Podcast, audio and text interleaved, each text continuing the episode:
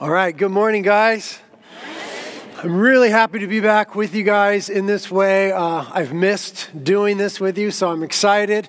We, of course, are one church in three locations, and our Carpinteria campus and Ventura campus will be watching this, so let's let them know that we love them.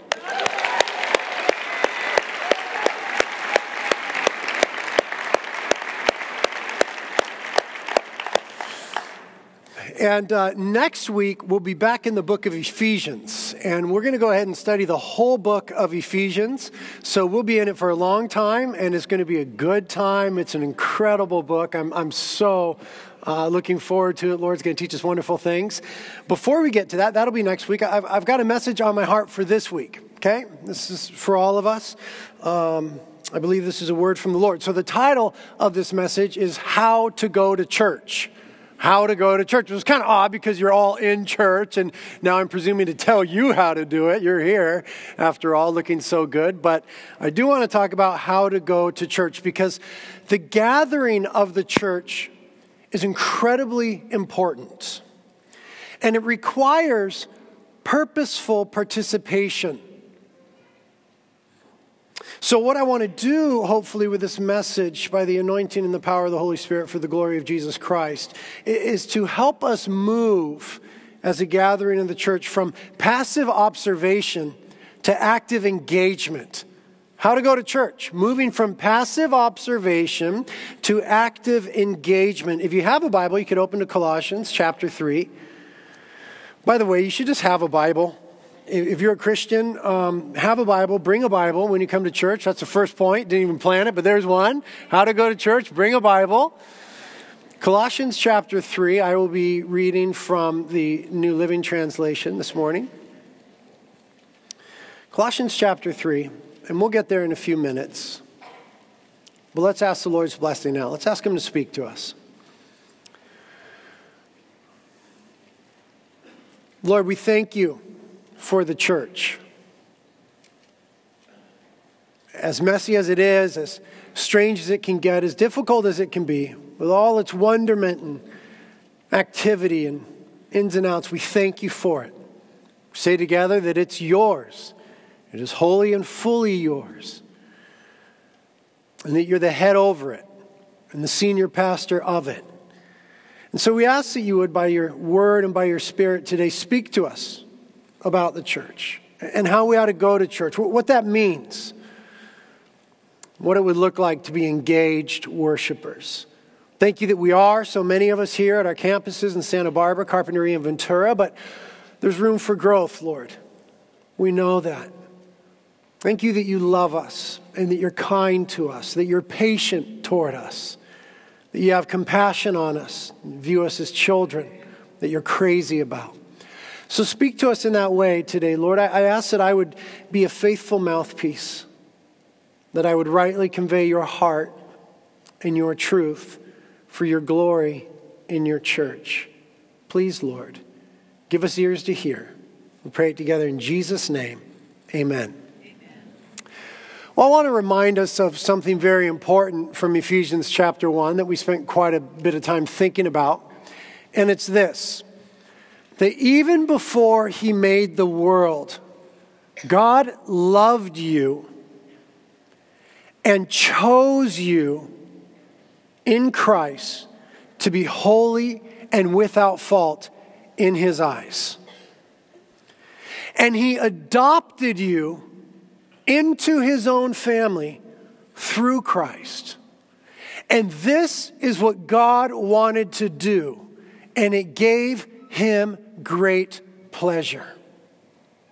And when you believed in Christ, God identified you as his own. Before you ever made the world, God loved you and chose you. He adopted you into his own family as his children. And when you believed in Christ, he identified you as being his special possession his very own people.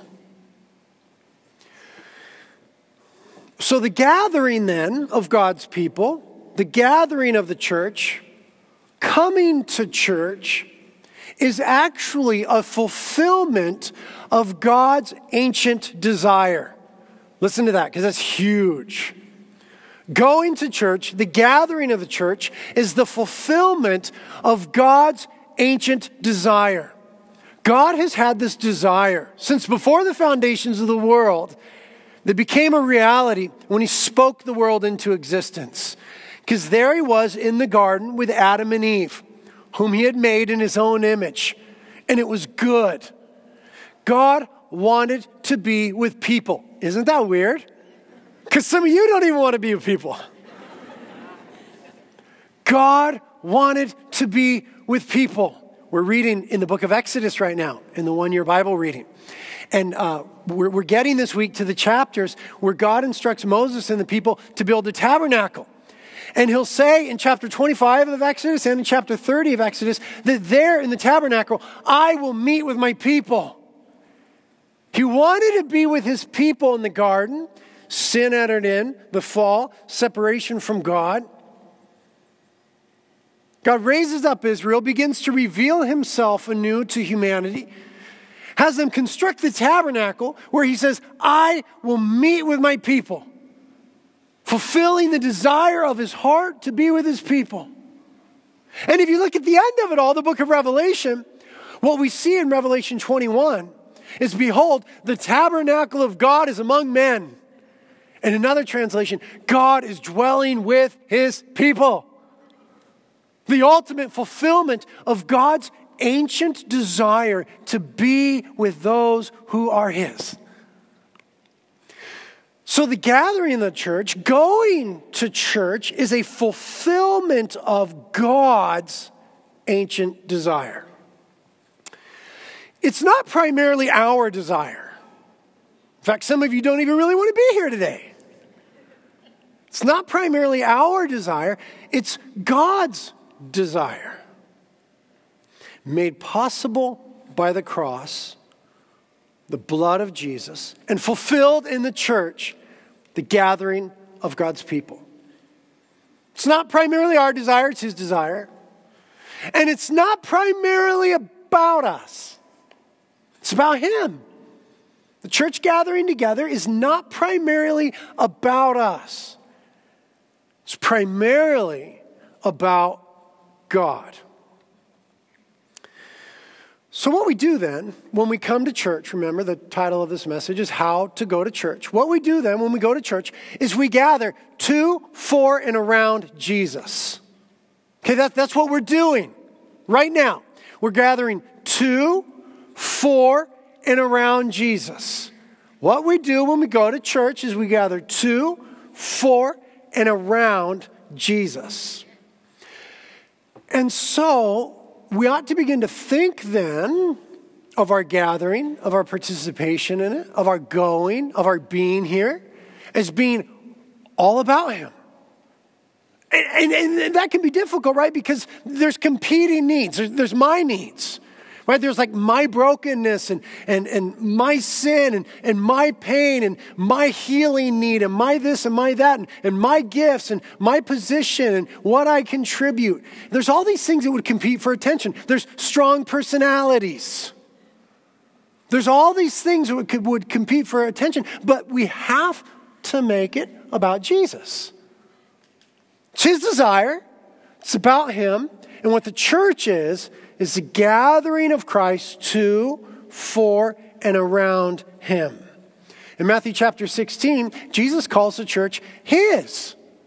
It's not our church, right? We often say, I'm going to my church, but it's not really our church. I know what we mean. He says, It's my church. I will build my church, he says, and the gates of hell will not prevail against it. Can somebody say amen? amen? Salient point for us this morning is that he calls the church his own. It is his blood bought bride. Precious. Not redeemed with perishable things like gold and silver, but with the imperishable blood of Christ. The church is his, he owns it. It's his blood bought bride. Jesus is the head of the church, scripture says. Jesus is the goal of the church, scripture teaches. Jesus is the chief shepherd of the church, arche poimen in the Greek from 1 Peter. It means, translated, he's the senior pastor of the church. That's why, for example, this church, we just don't call any human senior pastor. We've just removed that title from our ecclesiology because the only one called that in Scripture is Jesus. He's the senior pastor of the church, he's the head guy. Everyone else is underneath him. There, of course, is some structure and some leadership that the New Testament would teach us. There are, of course, elders and leaders within the church and different gifts functioning and so on and so forth. We've got 13 elders at this church all try, trying to follow Jesus and, and then others interacting together trying to be faithful to Jesus, but he's the senior pastor. He's the senior pastor. Who's the pastor of your church? Jesus. What do you mean? That's what I mean. He's the head of the church, the goal of the church, the senior pastor of the church. Jesus is the one who owns the church. Jesus is the one who loves the church. He's the one who loves the church. And he is the object of the church's activity. It's worship, it's preaching, it's mission. He's the object of it. We're worshiping him, we're preaching him, and we're bringing people to him. And he is the one who saved us. People without Jesus, we're going to hell. Without Jesus, we're weighed down by the guilt and the shame and the stain of sin. Without Jesus, we're separated from God with no hope. Without Jesus, we're, we're lost and our souls are unanchored and we're wandering. We have no peace. We have no source and center of joy. There's no meaning in life apart from Jesus. Jesus is the one who saved us by giving himself on the cross to die in our place and rising from the dead to conquer sin, death, and the devil to give us new life. Therefore, the church is all about him. What else could it be about? In light of all those things he owns the church, he's the head of the church, he's the senior pastor of the church, he's the one who loves the church, he's the goal of the church, he's the object of its activity, and he's the one who gave himself for us and saved us from sin, death, and the devil. What else could it be about? So, the church and the church gathering is all about Jesus. Now, in saying that, we, we must say this. We realize that Church is not merely something that we go to, the church is something we are. We, we get that, right? We, we don't go to church, we are the church. The church is not a building, that'd be a disappointment. This one's a gym.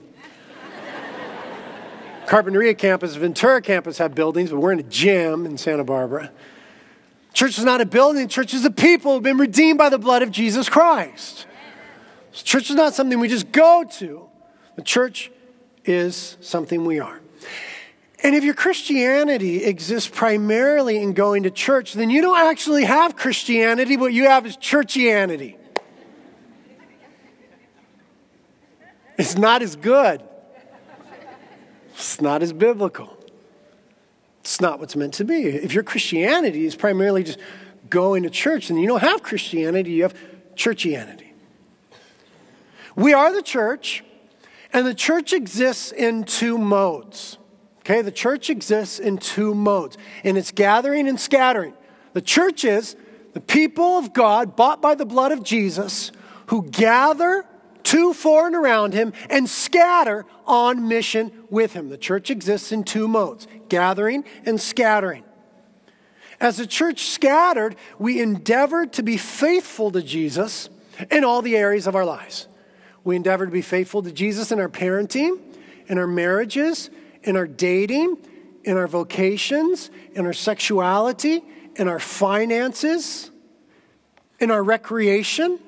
As a church scattered, what we're doing in the world to be faithful witnesses is we're endeavoring to be faithful to Christ and the Word of God in every area of our lives.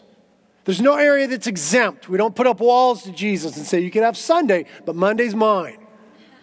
Right? As a church scattered, we're endeavoring to be faithful in every facet of our life to Him and His truth. And we are learning to live life on mission with Him. where we are right now. We don't believe that mission is something that someone does over there. We believe that mission is what every one of us is called to do right here.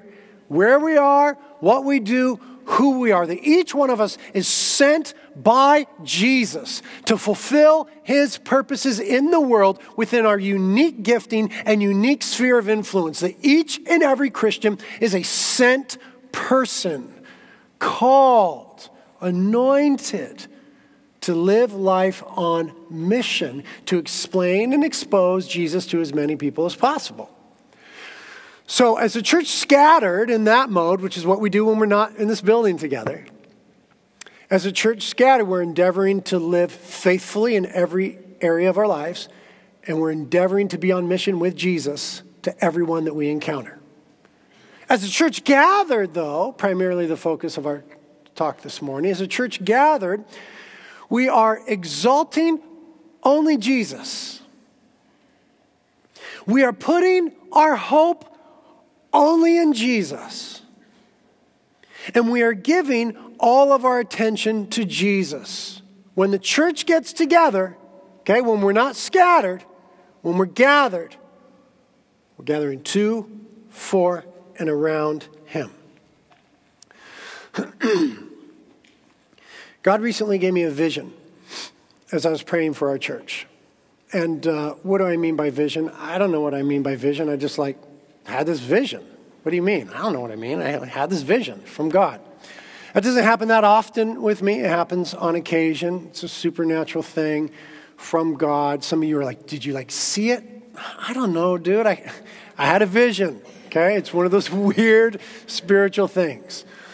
Uh, how many of you have ever been to a concert? Raise your hand. Okay, almost everybody here. How many of you have been like concert goers at one point in your life? Like you had a favorite band and you like went. Not that many of you. I was fully that person because believe it or not, I used to follow the Grateful Dead. That's cute that some of you are applauding. I don't know what that means. But in my late teens and my early 20s, I used to follow the Grateful Dead. I was a deadhead and went to all the dead shows and and did that whole thing. So I, I, I have this concept within me that what it means to be like a concert goer. Okay, like you're not just attending, you're like there. Right? Some of you know what I mean. What about some of you folks that are a little bit older, like went through the 60s and 70s? You did some concerts. right? Like you know what I'm talking about.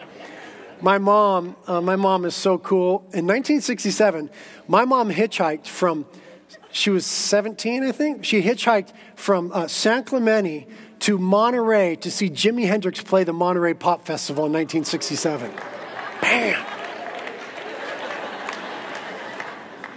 Coolest mom in the world. And she would probably still do it today if Jimi were alive.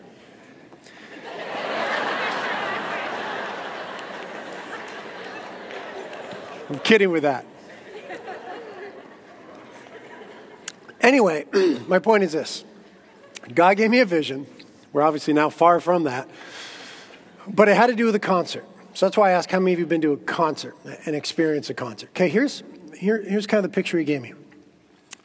When you're at a concert, especially if you're like, this is your band, like you're a concert goer, you're like there, you know what I mean? When that concert begins and that band takes center stage, when they're there doing their thing, like nothing else matters right? Nothing else matters. So, soon as the lights drop and the music starts to play, everyone kind of tries to crowd the stage a little closer, right? If you're up in general admission, try to crowd a little closer. And all of a sudden, your personal space, don't even care anymore. Because you're so focused on what's going on in front of you. So now the person that like was over here from you and you wanted them over there when the lights were on, now that the lights are off, it's like, you're like banging each other and you're like, yeah, yeah, and you're stepping on each other. And nobody's like stopping in the middle of the concert and be like, dude, you stepped on my toe. You fully offended me right now. Like, why?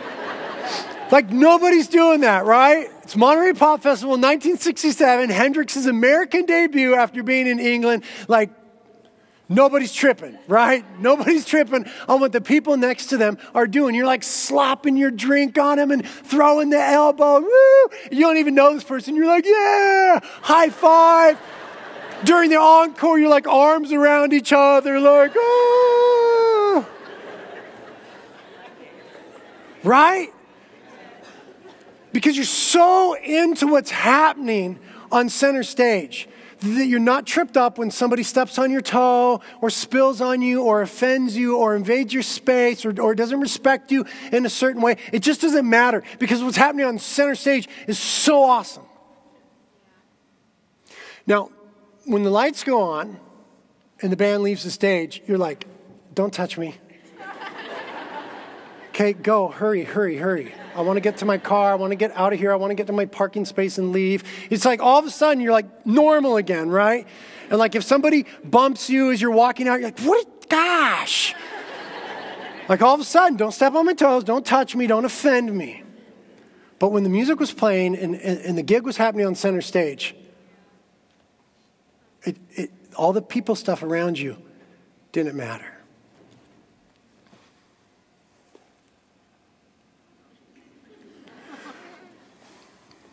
That's what we see going on in the book of Revelation, chapter 5, chapter 7. When every tongue, tribe, and nation is crowded around the throne where Jesus sits. Singing with every fiber of their being, Worthy is the Lamb who was slain to receive glory, honor, and power, for thou didst purchase us with thy blood. That's what's supposed to be happening in the church. Is, is that we're so aware of the fact, as the church, that it's all about Jesus, that He has center stage in our hearts and our minds, so that we don't get tripped up on stepping on each other's toes and the little offenses and the sloppy little moments. And so God gave me this vision. I just explained it in five minutes, but it happened in an instant.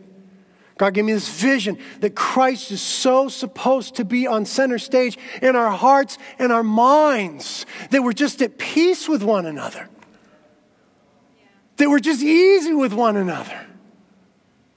That when we're bumping up against each other, rubbing up against each other, and offending each other, it's okay because what's happening on center stage with Jesus is way bigger than any of our offenses.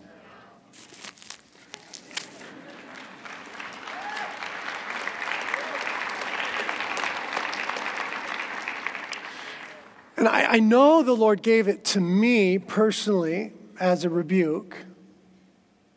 And, and I, I also believe that the Lord has given it to, to all of us, to reality. Okay, Santa Barbara campus, Carpinteria campus, Ventura campus, given to, to all of us as a warning that we keep Jesus on the center stage of our hearts and our minds. Peter wrote in chapter 2 and, and said to this You are coming to Christ. Okay, here's what he said to the churches in Asia Minor You are coming to Christ, who is a living cornerstone of God's temple. He was rejected by people, but he was chosen by God for great honor. And listen, and you are living stones that God is building into his spiritual temple. We're coming to Christ. We're gathering around Christ. We're, we're, living stones in the way we make up the temple of God. And here's what I know is that when people made uh, temples out of stones, they had to fit the stones together.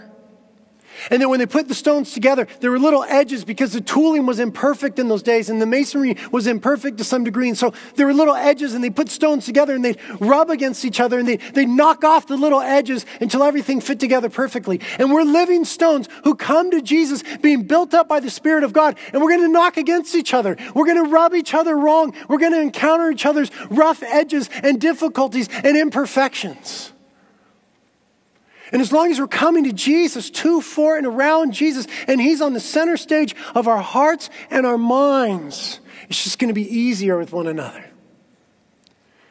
And I, I, think that God has given us this prophetic vision because there's enough of us in the church that makes up reality here in Santa Barbara, Carpinteria, Ventura, that, that somehow we, we have let Jesus slip off center stage in our hearts and minds. And so we're just having a lot of horizontal difficulties. Just a lot of people difficulties. Just drama, difficult to forgive, just not letting love cover a multitude of sins, a little, little bit of slandering, a little bit of gossiping, grumbling, complaining. So I know the Lord has rebuked me in that. And, and, and the imagery that, that he brings, or the scripture that he brings to go with this imagery, is Colossians 3, where you are now. And I'm just going to read it. Starting in verse 1, he says, Since you've been raised to new life with Christ, set your sights on the realities of heaven. Set your sights on the realities of heaven, where Christ sits in the place of honor at God's right hand. Think about the things of heaven, not the things of the earth. For you died to this life, and your real life is hidden with Christ in God. And when Christ, who is your life, who's on center stage, when Christ, who is your life, is revealed to the whole world, so you will, you will share in all his glory. So put to death the sinful earthly things lurking within you. Have nothing to do with sexual immorality, impurity, lust, and evil desires don't be greedy, for a greedy person is an idolater, worshiping the things of this world. Because of these sins, the anger of God is coming. You used to do these things when your life was still a part of this world. But now is the time to get rid of your anger, rage, malicious behavior, slander, and dirty language. Don't lie to each other, for you've stripped off your old sinful nature and all its wicked deeds. Put on your new nature and be renewed as you learn to know your Creator and become like Him. In this new life, it doesn't matter if you're Jew or Gentile, circumcised or uncircumcised, barbaric, uncivilized, slave or free. Christ is all that matters, and He lives in all of us. Christ is on center stage of our lives and our gatherings. So our differences don't matter, is what that text is saying. Verse 12. Since God chose you to be holy people he loves, you must clothe yourselves with tenderhearted mercy, kindness, humility, gentleness, and patience. Man, I'm, I am none of those things apart from clothing myself in Christ. Look what verse 13 says. Okay, here's what the vision is all about making allowance for each other's faults and forgive anyone who offends you. The hardest verse in the New Testament, right here. Remember, the Lord forgave you, so you must forgive others. Help me, God. Help me, God. Above all, clothe yourselves with love, which binds us all together in perfect harmony. See, there's that, that, that concert analogy again. Binds us together in perfect harmony right? What's happening on center stage, Jesus, we're just in harmony with that, just bound together, one, not, not tripped up by each other. And let the peace that comes from Christ rule in your hearts. For as members of one body, you're called to live in peace. And always be thankful. Let the message about Christ in all its richness fill your lives. Teach and counsel each other with all the wisdom He gives. Sing psalms and hymns and spiritual songs to God with thankful hearts. And whatever you do or say, do it as a representative of the Lord Jesus, giving thanks through Him to God the Father. And so I know the Lord wanted to rebuke me with that concert vision. I, I know He just wants to lovingly challenge us about whether or not He's on center stage in our hearts and minds and in our gathering and in our being the church and our scattering and our relationships with one another. And, and if anyway he's not, the evidence of it is going to be in, in our little snits with each other.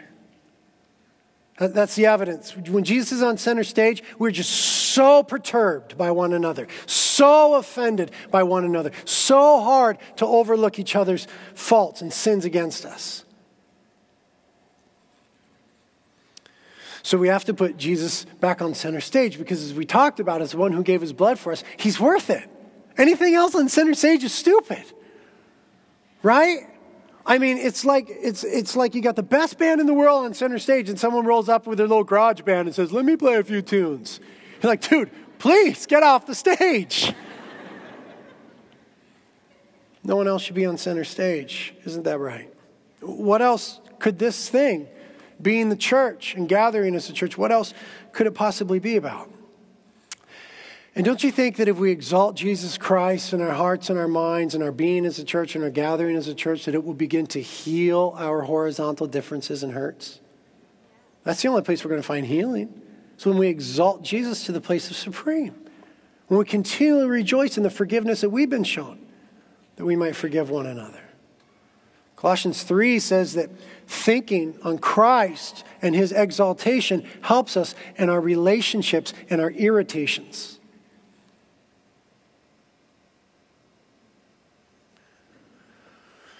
So maybe then, as the church, when the church gathers, maybe we can approach our gatherings differently by doing this, by putting all of our hope and our expectations in Jesus. Okay, we all have expectations, subconscious or conscious, that we're aware of or unaware of when we're gathering as a church.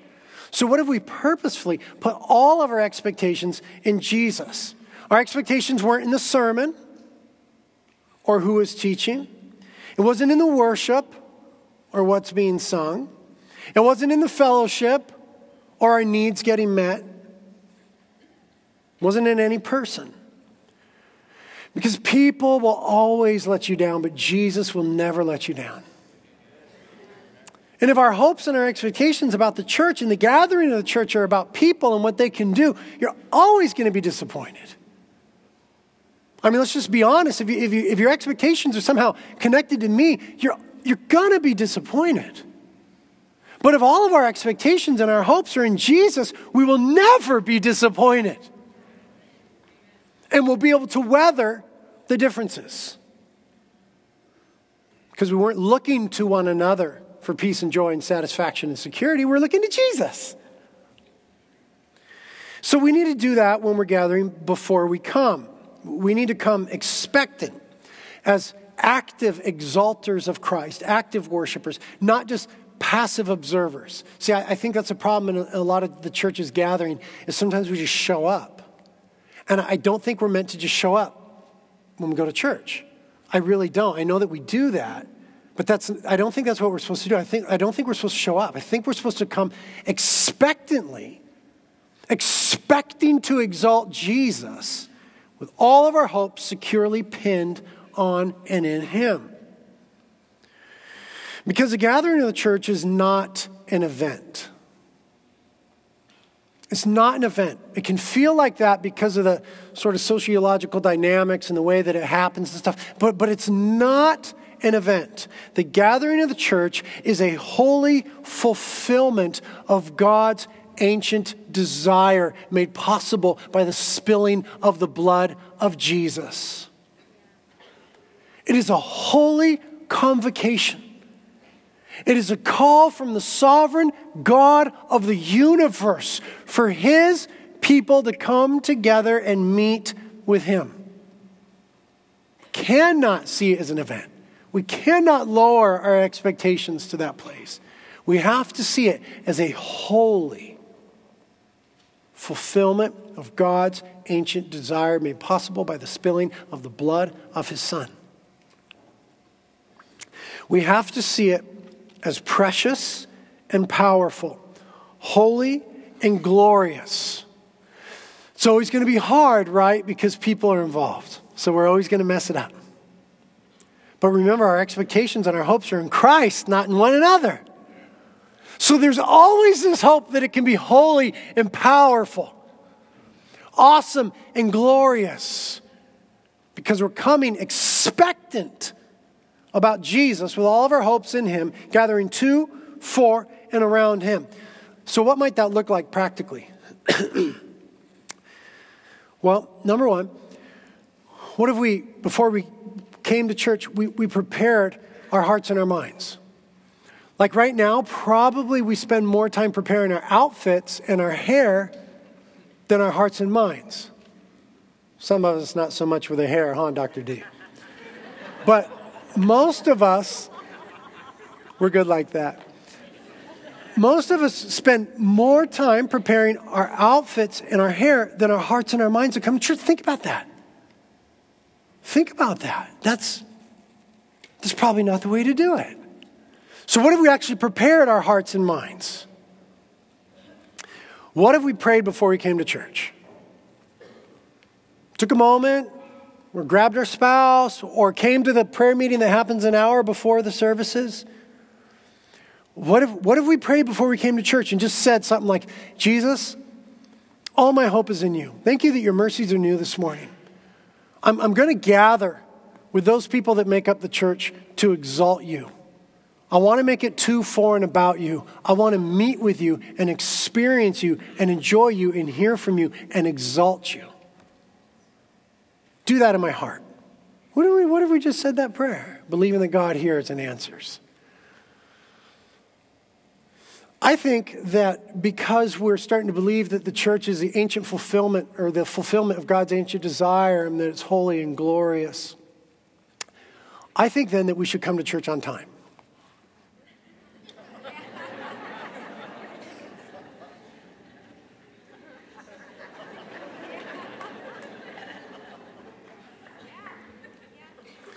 Like, like if there was anything that we're ever on time for, because here's what we, here's what we believe about the church, right? We have to believe this. This is what Scripture says. That when the church gathers, Christ is present.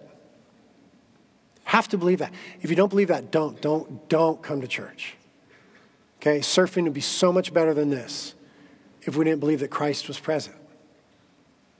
What we believe about the church, because the scriptures say this, is that Christ is present when we gather. So if we believe that Christ is here, and, and we, we would have to assume he's probably here on time or like before. and if he's waiting for his people whom he bought with his blood, his blood bought bride, to gather to, for, and around him, it would seem to make all the sense in the world that we would make every effort to come on time. Because that, that first set of music is, is not a warm up for the preacher. It's not this, this, this buffer zone from when it starts to when you really have to be there. It's not this time that allows you to get your coffee or drop off your kids. It is truly the time when the bridegroom, the exalted king of the universe, is waiting for his blood bought, redeemed bride to gather and sing to his name. It's holy.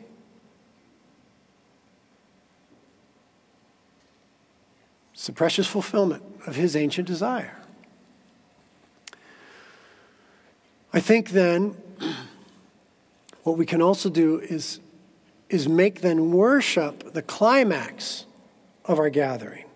I think sometimes in American church culture, we've made the sermon, which is a form of worship, I'll talk about in a moment. I'm not nearly done. I think sometimes we've made the sermon the climax, but, but really, worship is to be the climax of the gathering of the church. Like what the cross does is it takes rebels and it makes us worshipers. There's not going to be a single sermon in heaven. Thank you, Jesus. I will not be Britt the preacher in heaven. I will be Britt the worshiper in heaven. That's the fulfillment. That's God's ancient desire, is that we worship Him. So in our gathering, we ought to make worship the climax. The sermon prepares your heart to worship. The sermon prepares your heart to repent. The sermon prepares your heart to pray. The sermon expounds and explains and exposes and exalts Jesus to bring us to a place of worshiping Him. I think the other thing that we could be purposeful then about when the church gathers is, is the spiritual disciplines and practicing them. So, participating in prayer. So, when there's public prayer, we like actually more than just bow our head, we're like praying together. When there's opportunities to pray with one another in the prayer team, we, we come and we take part in that. Every week there's communion here. We come and we take communion where we remember Christ and proclaim his death until he comes. So we celebrate Christ in that. We're purposeful about postures of praise. So, biblical expressions like lifting our hands to the Lord and kneeling before the Lord. That's why we have worship carpets, right? Bowing before the Lord, getting on our faces. Heaven have mercy, dancing a little bit to the Lord. It's in the Bible. David danced in his underwear in 2 Samuel 6. I'm not recommending it, but it'd be totally biblical if we did that.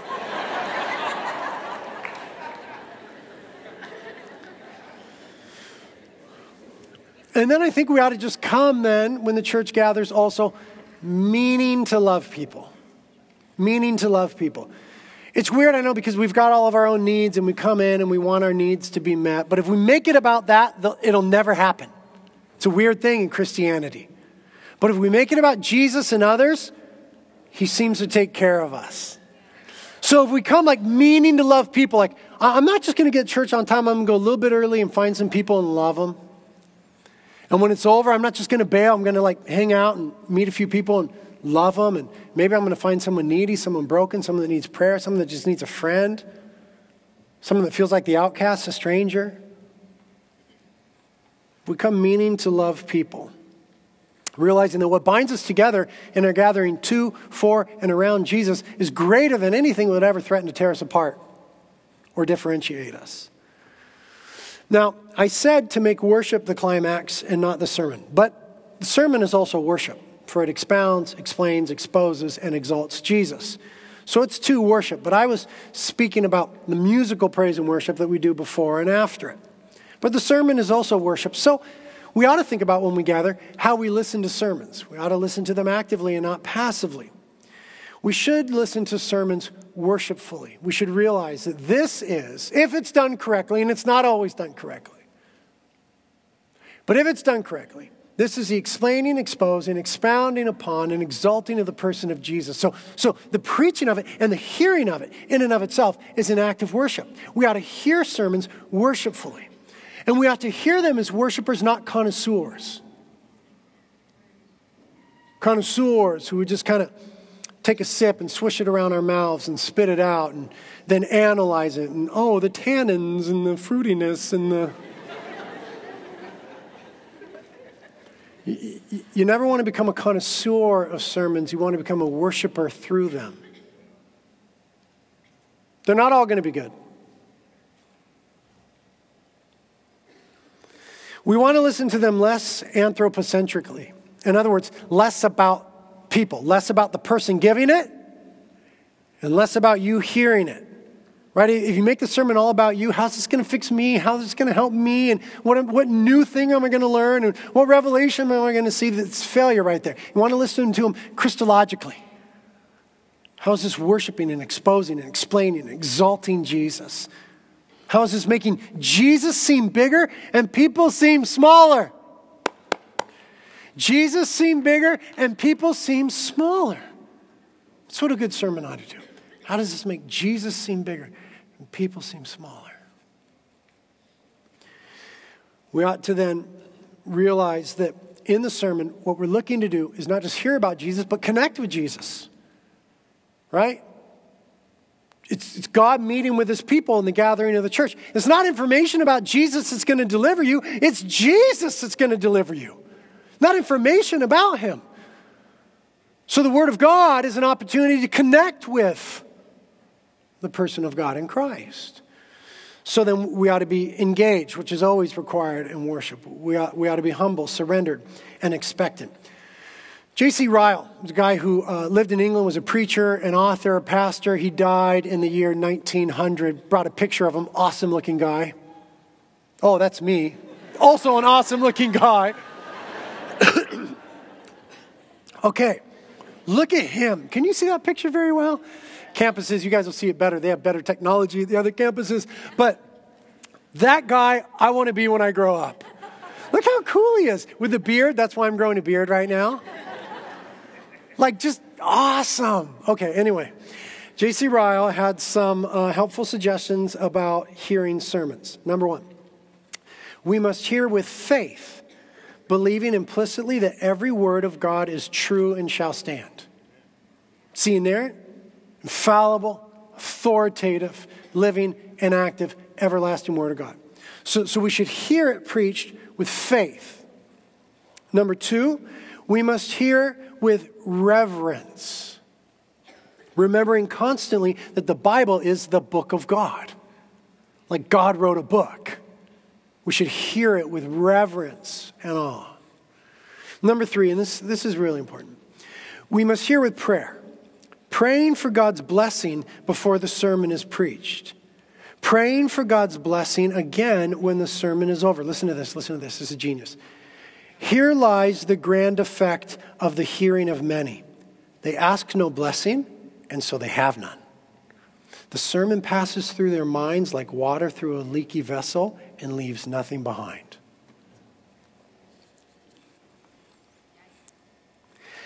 After the sermon, then, since it was about Jesus, we want to respond. Okay? This is the second set of worship. And here's where I begin to end this message. The second set of worship. Let me just say about the second set of worship since the sermon is designed to lead us to that place, to the worship of Jesus Christ, the second set of worship is a climax of our gatherings as a church, the way that we've structured, the way that we do our stuff. So, so the second set is, is a climax. So nobody should leave at that time. Nobody should leave at that time. If you have to go to the bathroom, by all means, go to the bathroom. God knows He understands. He made you. But, but nobody should say, the sermon is over, now I can go home. I understand that mindset.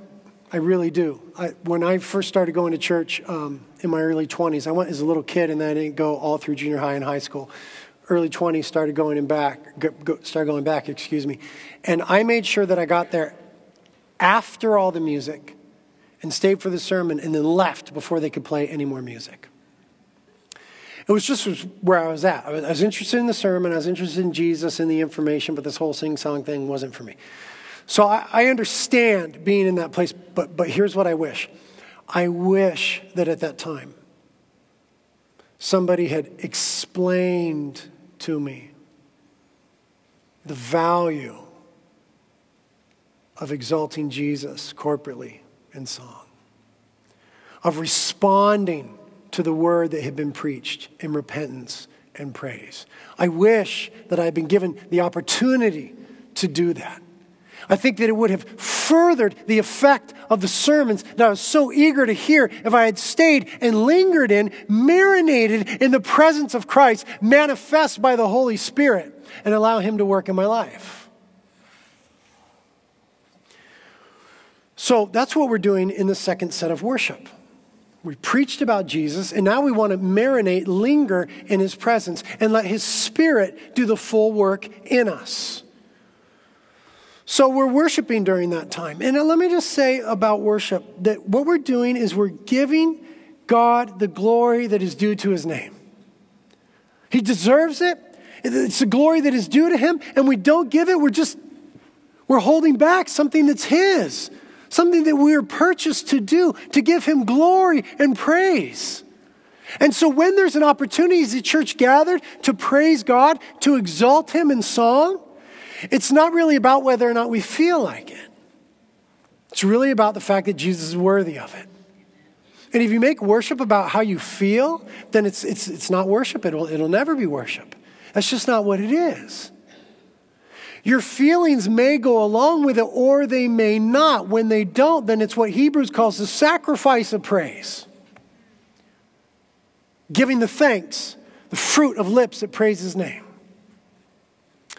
So we are given glory that is due his name. It's about him and not us. And remember that when Pastor Al taught us about the road to understanding Scripture, he taught us that it is difficult sometimes to understand Scripture, but the destination is always worth it. The destination is Jesus.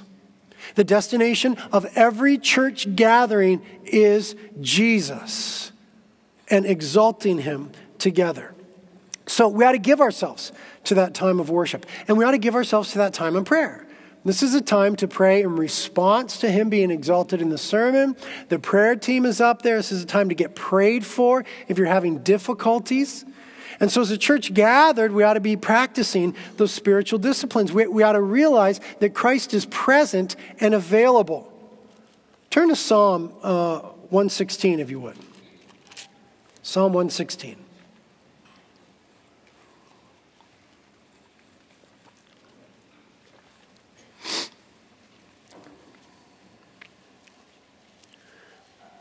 We'll read this and be done. Sort of. Psalm 116, talking about as a, as a church gathered, we ought to rejoice and be mindful of and, and engage in the fact that He is present to hear. Listen to what the psalmist says in Psalm 116. I love the Lord because He hears my voice and my prayer for mercy. Because He bends down to listen, I will pray as long as I have breath. Death wrapped its ropes around me, the terrors of the grave overtook me. I saw only trouble and sorrow. See, we, we feel that way a lot, don't we? We feel that way a lot when we show up to church. I do. Then I called on the name of the Lord. Please, Lord, save me. How kind is the Lord? How good is He? So merciful, this God of ours. The Lord protects those of childlike faith. I was facing death, and He saved me. Let my soul be at rest again. For the Lord has been good to me. He saved me from death, my eyes from tears, and my feet from stumbling. And so I walk in the Lord's presence as I live here on earth. I believed in you, so I said, I'm deeply troubled, Lord. I believed in you, so I, brought my stuff to you. I'm deeply troubled, Lord. In my anxiety, I cried to you, These people are all liars.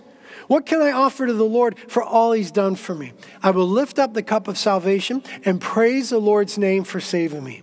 I will keep my promise to the Lord in the presence of all his people, the gathered church. The Lord cares deeply when his loved ones die. Oh Lord, I'm your servant. Yes, I am your servant, born into your household. You freed me from my chains. I will offer you a sacrifice of thanksgiving worship, and call upon the name of the Lord, prayer. I will fulfill my vows to the Lord in the presence of all his people, the church gathering, in the house of the Lord, in the heart of Jerusalem.